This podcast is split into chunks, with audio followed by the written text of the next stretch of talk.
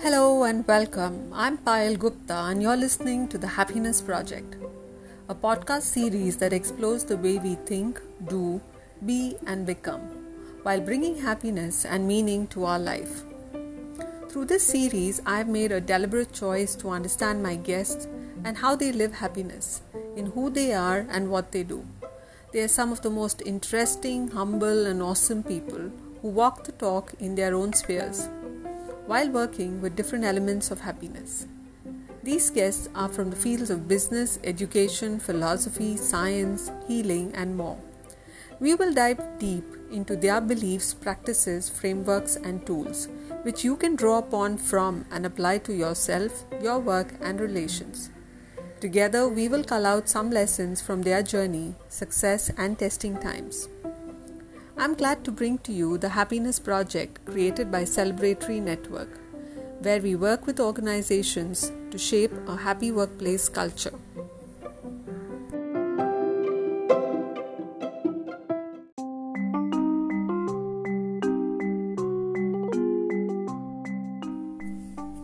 I would like to welcome Mathew Chacko. Mathew is a lawyer with a focus on cross border investments, data technology, and trade flows. He has acted on some of the most challenging cross border deals involving India and Southeast Asia. Mathew is the founding partner of Spice Route Legal. He specializes in cross border mergers and acquisitions, private equity, and venture capital deals, particularly in the technology sector. Spice Route Legal has some interesting practices, unlike many other law firms.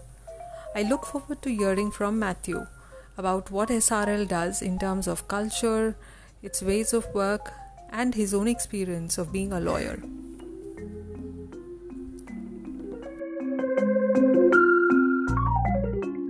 So, Mathew, thanks for being on this podcast. Um, I'd like to begin um, this conversation by, you know, you sharing with us a little bit about you, your background, what do you do, so our listeners get to know you.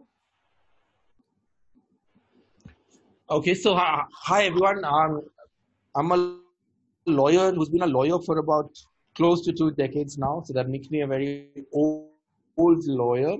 Um, but who's also an entrepreneur in the sense that I, along with a very close friend, set up a law firm of my own. Um, I'm based in Bangalore. Um, I've lived in five, six cities, and I'm quite happy with Bangalore. Um, so, uh, Mathew, would you be able to help us know what what inspired you or what got you to become a lawyer? Was there something that was a trigger? was this something that you always wanted to do? Uh, what what really got you to this space? but to a large extent, um, when I got into lawyering, um, and I'm um, uh, slightly um, uh, slightly naive about what lawyering was, mm. to the extent that I, I, thought by becoming a lawyer, um, I was going to, in some way, defend, help, create justice, uh, help poor people, etc um, thought I would do a lot of human rights work, thought I would, you know, um, all these political. So ever since I was a kid, I would spend hours reading the newspaper. Um, at home, we'd get about three sets of newspapers, and I'd read all three sets out. Um, and so the the large political debates, um, for me, were what I thought were a part of an average lawyer's life.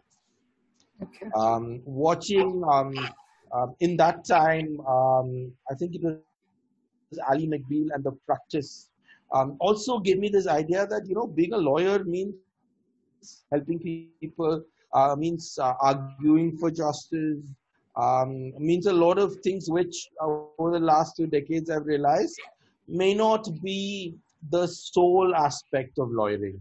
But um, I, I, would like to think that my my conception of of of the role I would like to play in um, the delivery of justice is what got me to be a lawyer. Yeah, and in some way, it started when you were fairly young. It, it did. um, not as an obsession with law. I would like to think it started with an obsession with politics and economics. Mm. Uh, and somewhere where I got confused between the roles that a lawmaker plays and a lawyer plays, um, or the roles that a policy advocate plays as opposed to a normal advocate. But um, but I'm not complaining. It's been a good journey. But um, but but it is those conceptions of justice, um, as as Amartya Sen would say, that got me into lawyering. Okay, all right. Okay, thanks for that, Mathew. So um, I also understand that while while you took up this journey, you also worked in some organizations before you started uh, SRL. Would you want to share with us what was your experience and, and what made you move from being an employee to starting Spiced Out VP? Right. So um, I spent five years in college. Um, mm-hmm. In five, five years in college, uh, for about four and a half years, I interned with public policy organizations, civil society organizations, and charities. Mm. Um, I never worked um, in a in a law firm, so to speak, right, as an intern.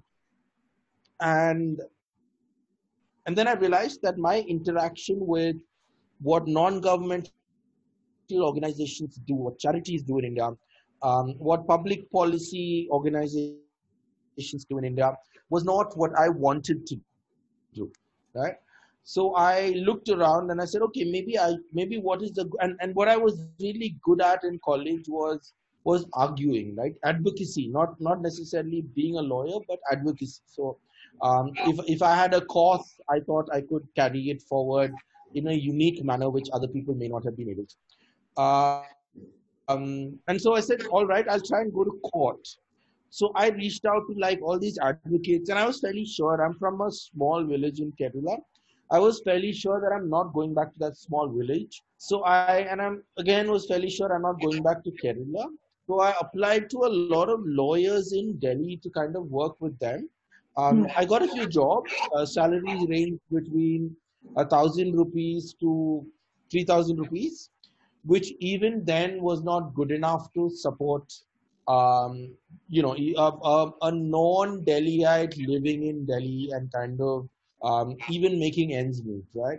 So torn between kind of um, delaying my eventual progression to becoming a litigating lawyer, or on the other hand, um, asking my parents for support, I chose to kind of delay my litigation and I decided to sit in college for college interviews, right? Um, there were two very very large law firms that were coming in. One was India's largest, and one was what at that time was, I guess, India's sexiest.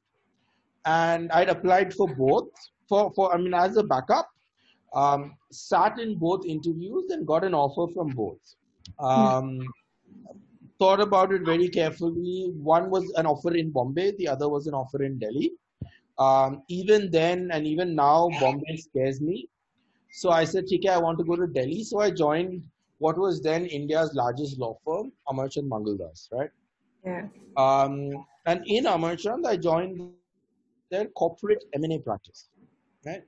Um, and while I enjoyed the work, I longed to do something else that had a little more of a, what I then thought was a real feel to this, right? A little more, um, not litigation, because litigation required me to know Hindi, and as a good Malayali boy, I did not know any Hindi.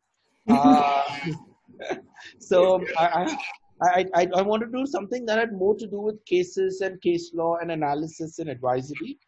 Um, uh, and so I went to my boss, who um, uh, a very well-respected Gujarati lawyer, and said, you know, I'm, I love M&A, um, but I want to do something else as well. Uh, so he in his typical faction, you know, he's looking at a young lawyer, um, doesn't know anything, and he thinks he can walk up to one of India's top lawyers and say what he wants and expects this, this, you know, well-established, fabulous lawyer to turn his firm around so that I can do some, I can, it can please my heart. So while he was very polite and kind, that did not happen um, I moved from becoming a capital markets lawyer to be, I mean, what is called, oh, sorry, from becoming a mergers and acquisitions lawyer to then moving to the capital markets team, right? Uh, to me, that was moving from um, a process-oriented uh, deal-making role in corporate, to the world's most mind-jumping job ever, right? I would compare my six to eight months in a capital market practice to sitting at a security guard and watching people go with absolutely no role, right? Um, primary role involves taking down pieces of information and putting it into a audit checklist. Um, and no offense to capital markets lawyers, I think some of you are absolutely fabulous. It was just the way I, in my naivety, thought about it at that time, right? Um, did that for another six months, went back to the same fabulous lawyer boss that I had and said, now I'm serious. You move me out of this or I will quit, right? I don't have a plan. I don't have another place to go to, but this is not it for me. Um, and then he looked at me and said, okay, we're setting up a new IP team, intellectual property team. Will you move to that? Uh, um, and I said, sure, anything to get away from capital markets, right? um, so I jumped to intellectual property. Um, that involved a very close interaction with policy, with technology and courts. Um, loved it. Uh, realized that some parts of it I did not like. That, and that is where I fell in love with technology law. And in many ways, it's almost it's 16, 17 years down the line. I'm still in love with technology law right? Mm-hmm. Um, I did not particularly enjoy the way technology law was practiced in India. Um, I did not think that the people who were guiding me were particularly technology savvy. Um, I did not. I, I thought there were hundreds of ways we could do things better. From the way the you know the partner had a huge cabin and you had a a small desk which you shared with ten others, right? Um, mm to permissions, controls, time into office. Um, it, it just seemed to me that the Indian law firm of the early 2000s was a restrictive place which made rules which were not necessarily directly con- required by efficiency, but which were there because that is the way the systems have been for hundreds of years. And in the views of those in the in the minds of those who still made the rules at that time that is the way it will continue to be. Mm. right? So out of pure frustration i went and applied for a master's. Um, and i and this is i think the first time i'm admitting it in a public forum. I applied to um, four places oxford cambridge harvard yale and got rejected in all four mm. right so for someone who had a ego the size of the mountain of a mountain, um, who was convinced that he had things to do and things to give to the world, uh, and a unique perspective and all of that. Not getting accepted to university was a slap on my face, right? Mm. Um, so I went back and I said, I've got to re-examine myself I mean, I didn't quit my job, so I kept doing, you know, working on on on on on all the all the things that I had to do. Um, work was interesting in parts, which is the tech parts. Um, work was boring in parts, which was the kind of traditional parts. So I immediately knew, okay, between the many things that I've got to do, these are the things that you know that that that that appeal to me. Um, and then I sat down and I called up friends of mine who'd done masters in law before and I spoke to them and said, and I was such an idiot not to do it. I spoke to them and said, boss, what is it that a university wants to hear from an aspiring Indian student?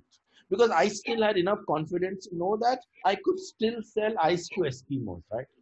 Um, and that has always been a core skill, be it college, school, wherever there was an ability to sell. Mm. So um, I spoke to 10 people. I figured out that universities don't really uh, care about much else other than um, uh, your grades or the latest fad, right? Hmm. And uh, I didn't have the, the greatest of grades, so I decided I'll rely on a fad I could identify. Uh, um, and at that time in technology law, there was a big, big debate on something called originality. So my application now pivoted to originality it had a um, um, um, um, a four page story on what I thought about originality and how I disagreed with the UK House, House of Lords and a bit of all of that nonsense, pandering to certain professors in certain universities, right?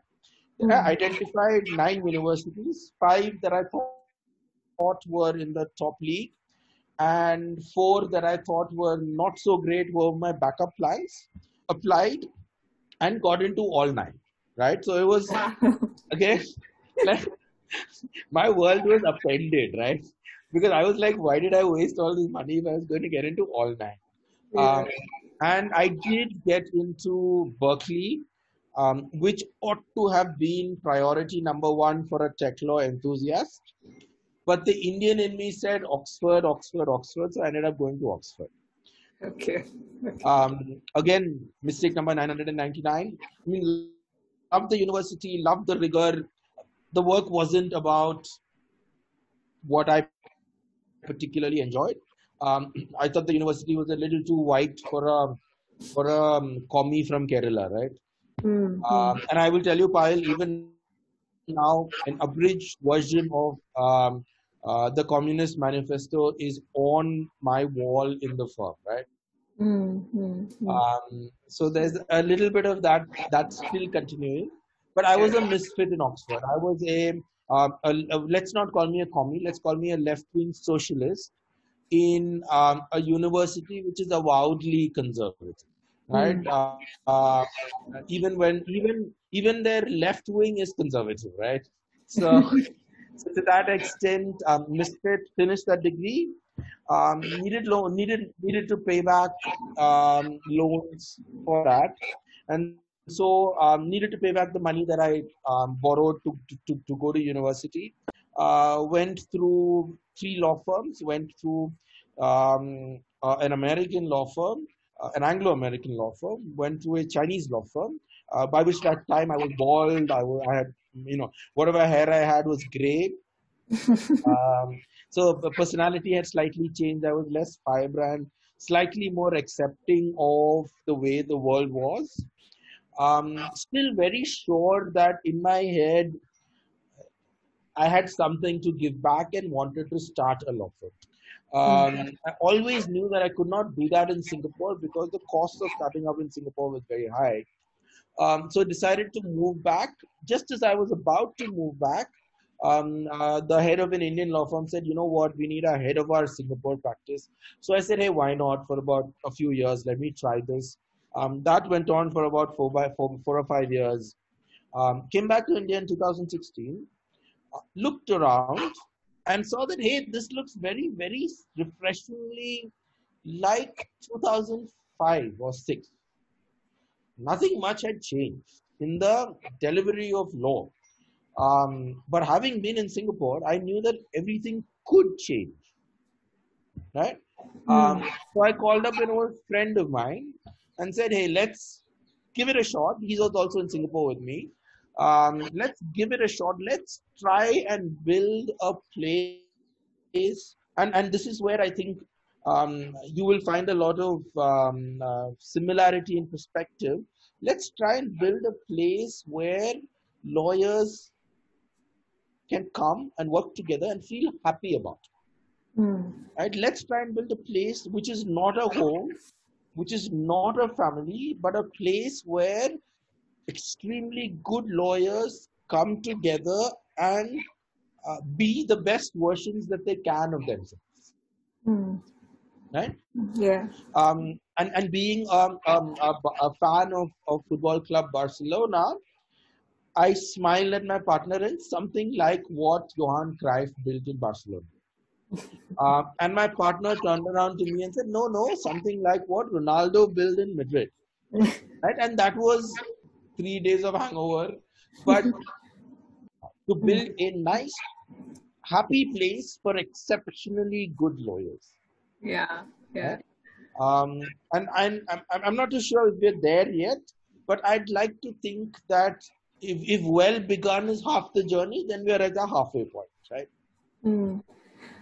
Mathew, what's surprising for me is uh, when I did work with uh, your organization uh, to understand about you know what's the culture of happiness like and i have known other law, law firms um, the way happiness is described is very different uh, for the other law firms, happiness is that one big case, uh, a Ferrari to be able to drive in, uh, to be able to meet that big guy and, you know, uh, go with him wherever he is and uh, have that name as a chip on my shoulder.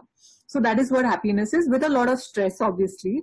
Um, and, uh, you know, becoming the blue-eyed boy or girl in the organization. So that's what is from other law firms is what I have heard.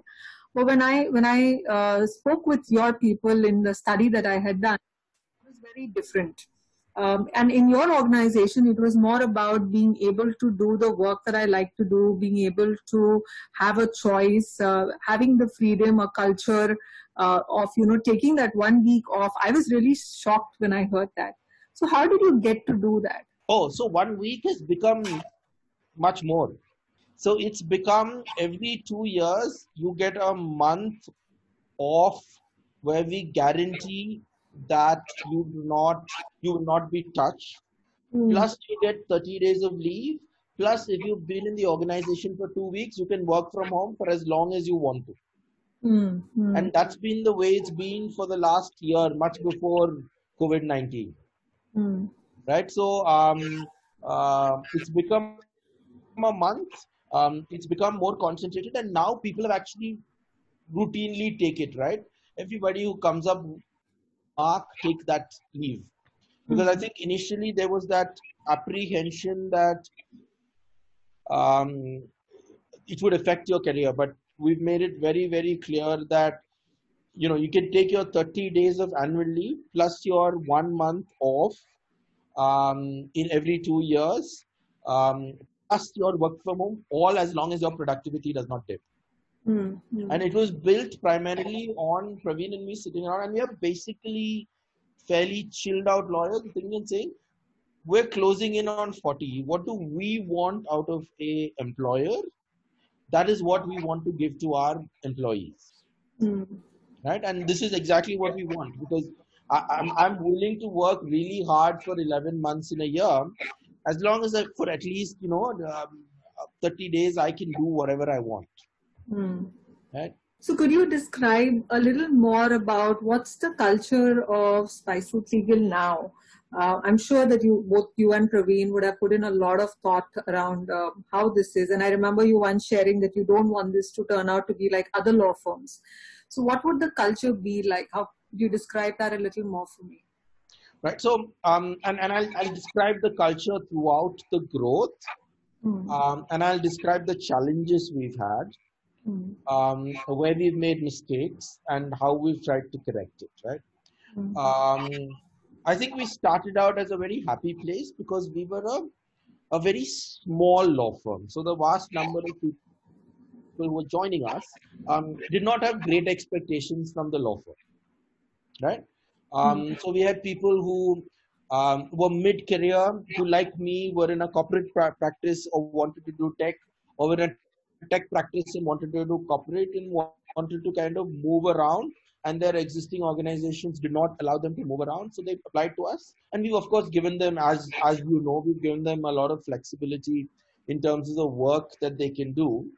Um, so you know, so with the initial group was a fairly closely knit group who are very aware of everyone's weaknesses, strengths, um, are very close with each other, are able to, like, you know, um, uh, like for example, there is someone who knows that um, uh, on certain calls I will tend to be disinterested and therefore will step up, right?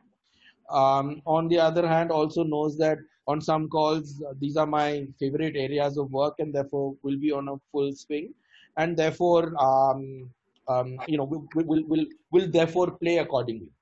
Um, and again, the football analogy, which is that, you know, if you've got a playmaker in the middle, have to know everybody's weaknesses and strengths so that the ball is passed to the right person at the right time, right?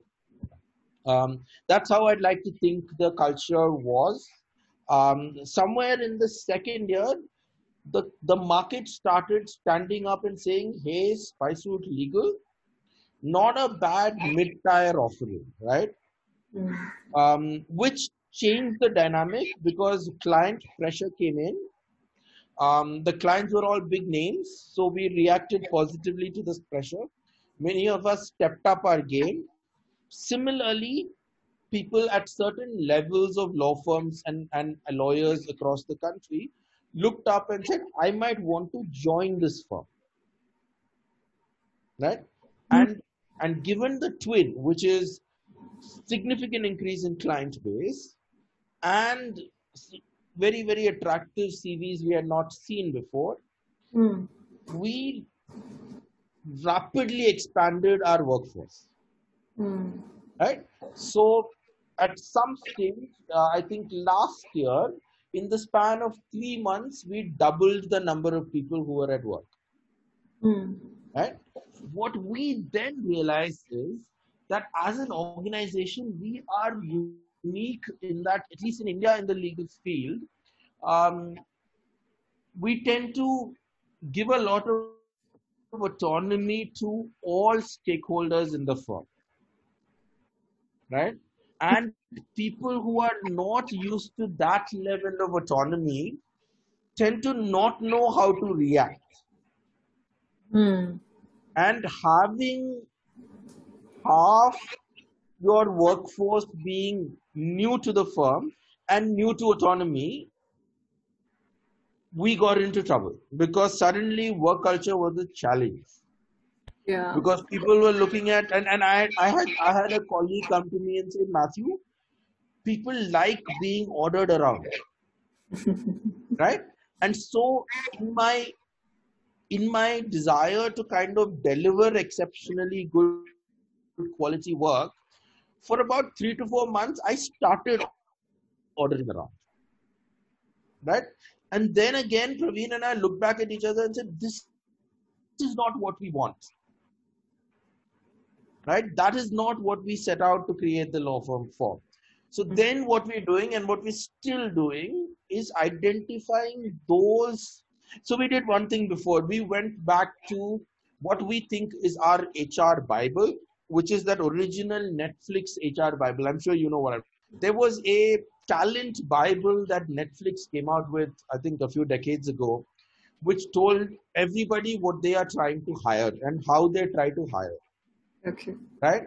And one of them was that if you were to give, is that they want to give everybody autonomy, they want to give everybody control over their product, they want to give everybody the ability to decide how much to work uh, they don't have a leave policy. You can take as many leaves as you want. Um, all of that, as long as you are being productive.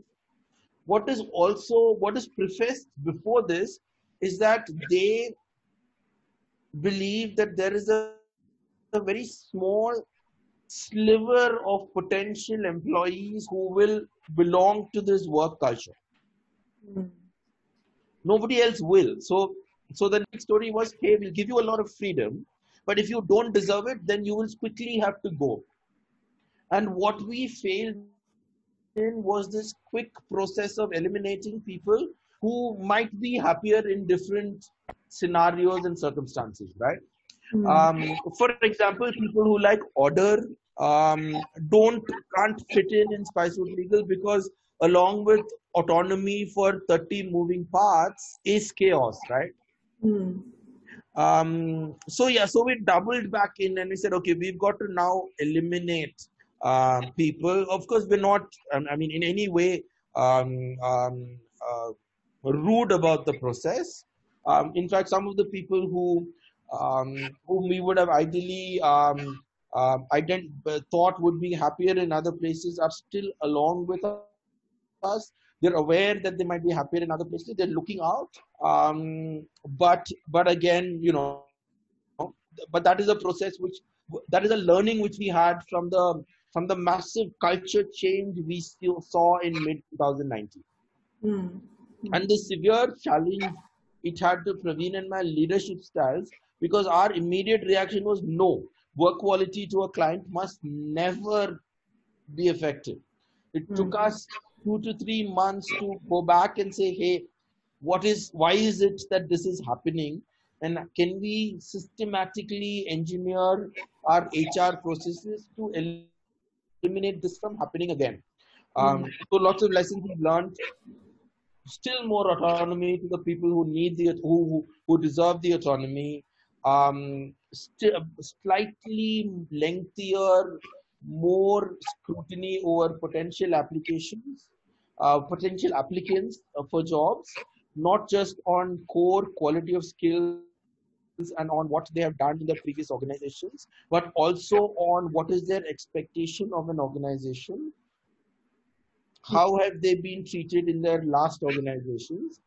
And how likely and easily are they going to fit into what is a very, what we hope will be a very, very democratic, still more democratic setup as we grow larger, right?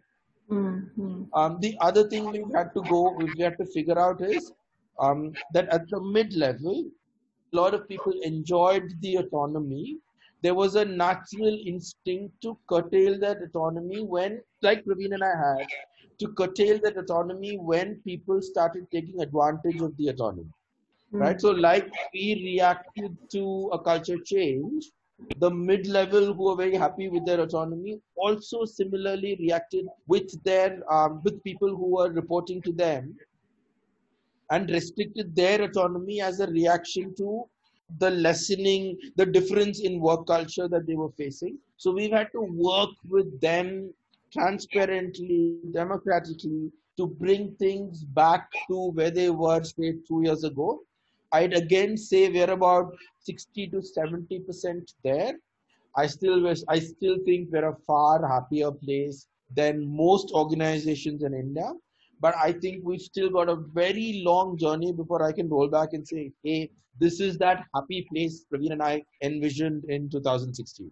Mm. Um, so requirement number one, I think that we've identified is um, there has to be a inner urge to constantly improve. Mm. Right? Mm. That is that is one of the biggest HR lessons that I have learned. So no hmm. matter how intelligent you are, no matter how brilliant your work experience is, if you are not on a daily basis going to say, what have I learned today that is different from um, what I knew yesterday, that is in addition to my skill set, you will not fit into Spiceably. Mm. Right? The second is, I think you need to have an ego the size of a mountain. And every time a client is even semi disapproving, you need to take it as a personal insult and you need to fix it. Mm. Right? And the third thing that we find is that you've always got to be aiming to be the best in your field, whatever your field may be. Mm. Right? So, and, and this is all things that we've learned over the last year or two, right? Yeah. Uh, because the ideal example was um, socialist bent of mind. Lawyering is something that is easy to do, and it is something that is easy to do. Therefore, if you want to work only half a day, or if you want to work only for a certain amount of period, however, in your formative five years, this is when you and, and this is my my my ideal example. Going back to that, this is when you are training to become a member of the larger football team, right? Work life balance at that time does not work. right? Yeah, so I, I, think you are in some way you are saying you are preparing yourself in the first few years to be able to then uh, become a player who can be called out as your as your own individual style. And the moment you're a player, work life balance kicks in. Yeah, yeah. Then you just need to keep fitness working. Uh, make sure you read the laws and the updates that come in. And then mm-hmm. if you want to, but as long as you are messing up and you are learning by messing up, and you need us to, you know, kind of supervise you closely. Unfortunately, there is. I still haven't found the secret sauce to providing balance there. Right. I think as we grow larger, though, we should be able to create a team that wants to run really hard and a B team that wants to support the A team in running really hard, right? But mm. we're hmm. not there yet. So in some way, uh, what you are articulating is uh, to, for for people to work in a culture like at SRL, uh, there needs to be a learning orientation. There needs to be uh, the need for or the desire for uh, looking at excellence, and to be able to uh, you know have have the capacity to say i messed up and and fix it correct and, and and publicly admit openly transparently there is no space in this race to be the best for hubris false pride or any of those kind of things. Right right. And and and again we've had like i've had a, a very young lawyer come to me and say Mathew why are you pointing out my faults publicly? Uh, right? And i sat her down and said you know if i don't point it out publicly and I point it out privately, given the power equation, you cannot call me to account. mm, If I point it out publicly and I am being unreasonable to you, there are 30 other people who can stand up and say, Mathew, that's unreasonable. And some of them, at least in the present context, will, mm, right? Mm. But the Indian system's very closed doors, cloak and dagger, um, uh, um, uh, you know, your or feedbacks are seen as you know as as as a as an exercise in political correctness we're not we are an exercise in political incorrectness every flaw is out there for everyone to see as is every uh, example of of extraordinary brilliance right mm, mm. and we will appreciate the brilliance as you should and you should appreciate the flaws both in in in, in what the founders have as well as in the flaws that you have in yourself. Mm. But you tell me, Payal, is that something that you come across uh, in organizations? Two things that uh, I see in younger organizations, or at least in leaders who are wanting to uh, lead, not in the not in the traditional way. Uh, one thing that they are doing is equalizing, uh, which is you tell me what I need to do, and I tell you what you need to do, and there is transparency. And I see you also articulating that. Uh, the other one is that confrontation and respect are two different things. I can confront you, but that doesn't mean I don't respect you. Um, and in some way, you're also articulating that because feed, feedback, when when given, often people say that you know it's disrespectful. If it is disrespectful, it is one thing, but if it is about confrontation, it's another thing. So I see that that often becomes the push and pull in some organizations where leaders want to be transparent with their team members and vice versa. Correct. Yeah, possibly. And we've never had any trouble in terms of of feedback, transparency with um, lawyers who have joined us um, from startup. Um, we've had troubles with processes from people who've joined us from large organizations um, where this approach is just not seen. Yeah, yeah. Right. Um, and I shudder to think, and, and, and that to me now in retrospect explains why probably I was unhappy with the larger organizations I worked with and their structures, right? yeah. um, because I wasn't really, I mean, in every organization that I worked in, I found leaders I admired, right? Uh, and, and people I could learn from. So, um, in no case was it that I looked at larger organizations that I've worked in and said, hey, you guys are not, um, that, that there are not people here who comply with, you know, the urge for excellence or self improvement or all of that. I think my my biggest problem with the larger organizations I've worked with have always been this whole um, cloak and dagger approach to work, and we've tried to fix that. Okay, all right. So Mathew, what we have spoken about so far is about uh, you know uh, what got you to this journey of being a lawyer, uh, journey of starting up uh, Spice Route Legal, um, and then also looking at the culture. Before I move on to the next piece, which is to get to know you more as a person, I'm curious to know why the name for your firm is such. What got you and Praveen to look at that?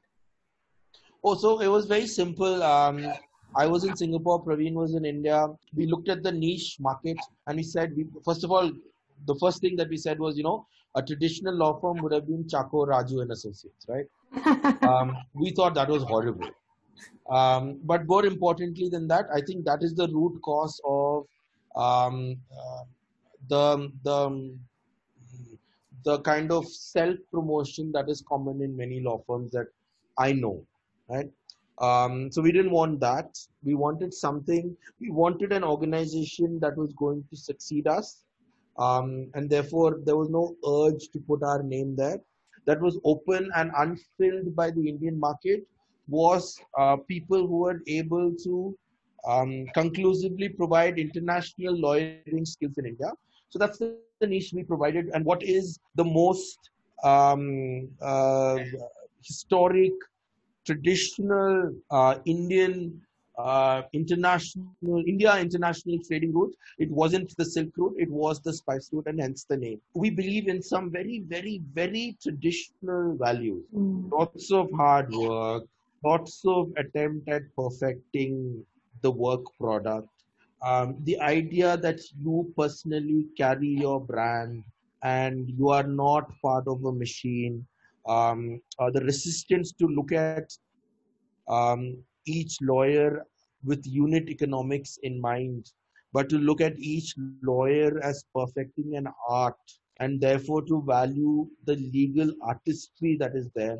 These are all things that that if you look at Indian lawyers of the 50s and the 60s, and if you look at Setalvad and Seervai, and you could see, and you go to a court, you would see oratory in motion, right? Um, whereas if you go to a court now, I get the feeling that you see uh, people paid by the hour with 40 assistants coming in there and struggling to make a stringer string a sentence together in whichever language they are communicating. Um, and we are in our in our conception of ourselves, which may be very wrong from what we are. We are traditionalists. Um, we believe that that uh, the firm is comprised of, and again, harkening back to the Messis and the Ronaldos of the world, not too efficient football played by the Italians, right? Hence, spicy. I, I can't believe I'm listening to a lawyer while you're sharing this. So I'm really in a, I mean, uh, appreciation of, of the creativity and the thought behind uh, why this and why the organization, why such a name, etc. So, so I must tell you um, uh, another story related to this. When we came up with the name, um, I had a little bit of a of a of, of a fear that the market would not accept it. Um, and a good friend who was, uh, and I was in Singapore at that time, and a good friend who was Unilever's um, uh, branding head in Asia. Um, I uh, and, and now a client. Um, I called them and said, you know what, boss, I need a I need to have a cup of coffee with you, and I need to consult with you. And he turned around to me and said, You, the lawyer, wants to consult with me, the branding person. I said, Yeah, yeah just shut up and come. I'll buy you a cup of coffee. Um, we went to a, a very famous coffee shop in Singapore, sat outside, and I said, I'm going to start a law firm called Spice Route Legal. And um, this gentleman in his 50s just put his cup of tea down.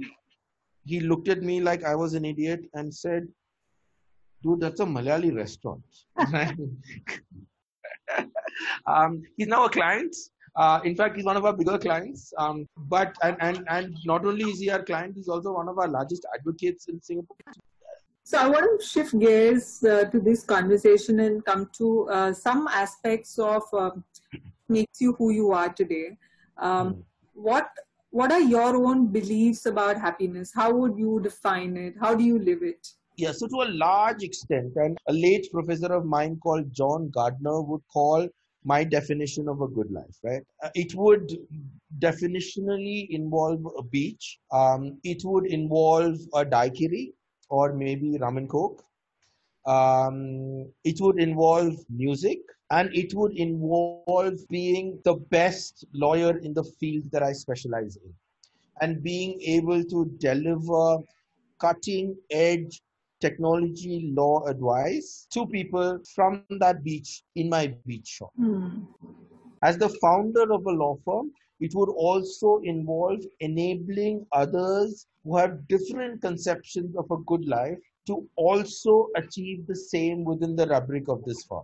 And the only things that I like to add now in the last two years is I'd want my two dogs with me also if i were to ask you what according to you are the blocks of happiness that you either experience or that you see people live so both from a firm building perspective as well as from a personal life choice i think happiness means achieving the means to be the best version of oneself right and when i say that i don't mean being the best lawyer that might be happiness for some of us but happiness should mean being the best at what you want to be.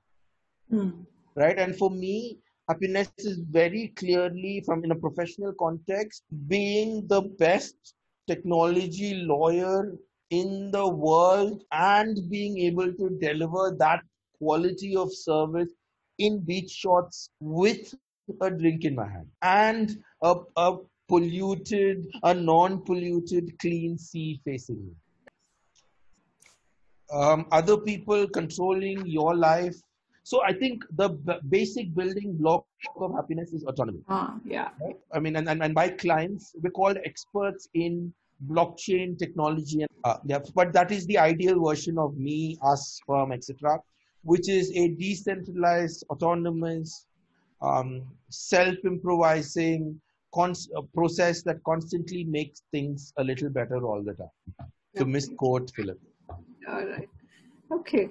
Thanks for that, Mathew. Um, and now that you know um, i'm getting to know you in this way um, i'm also going to now move to the third segment of this talk which is the last one mm-hmm. uh, which we call quick bites quick bites is to experience the spontaneity of the guest mm.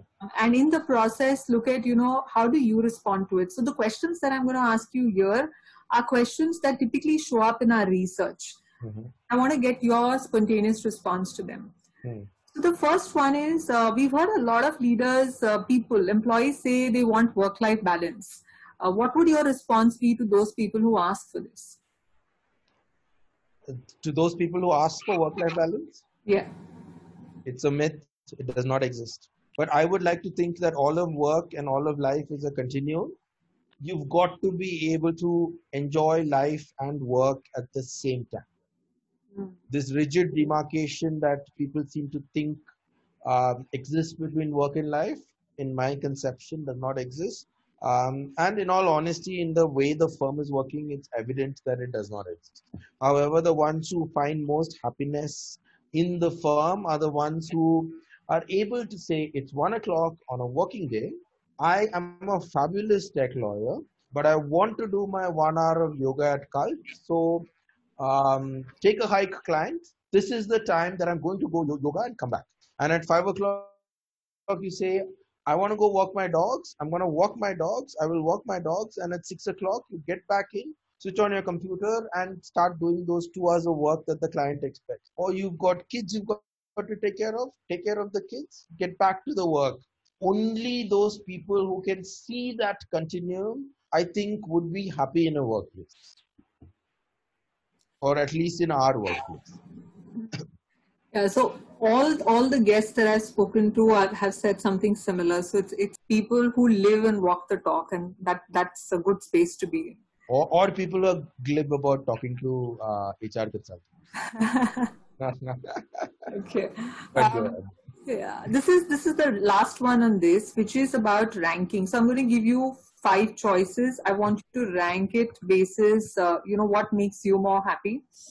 Um, one is money. Second is a holiday. Three is time with family, uh, family friends. Uh, fourth is game of choice, and fifth is food you relish. What would be your order? Uh, time with family, friends, and dog. Yes. Um, holiday. Mm-hmm. Um, food I relish. Mm. Game Mm. And finally, money. Okay. All right.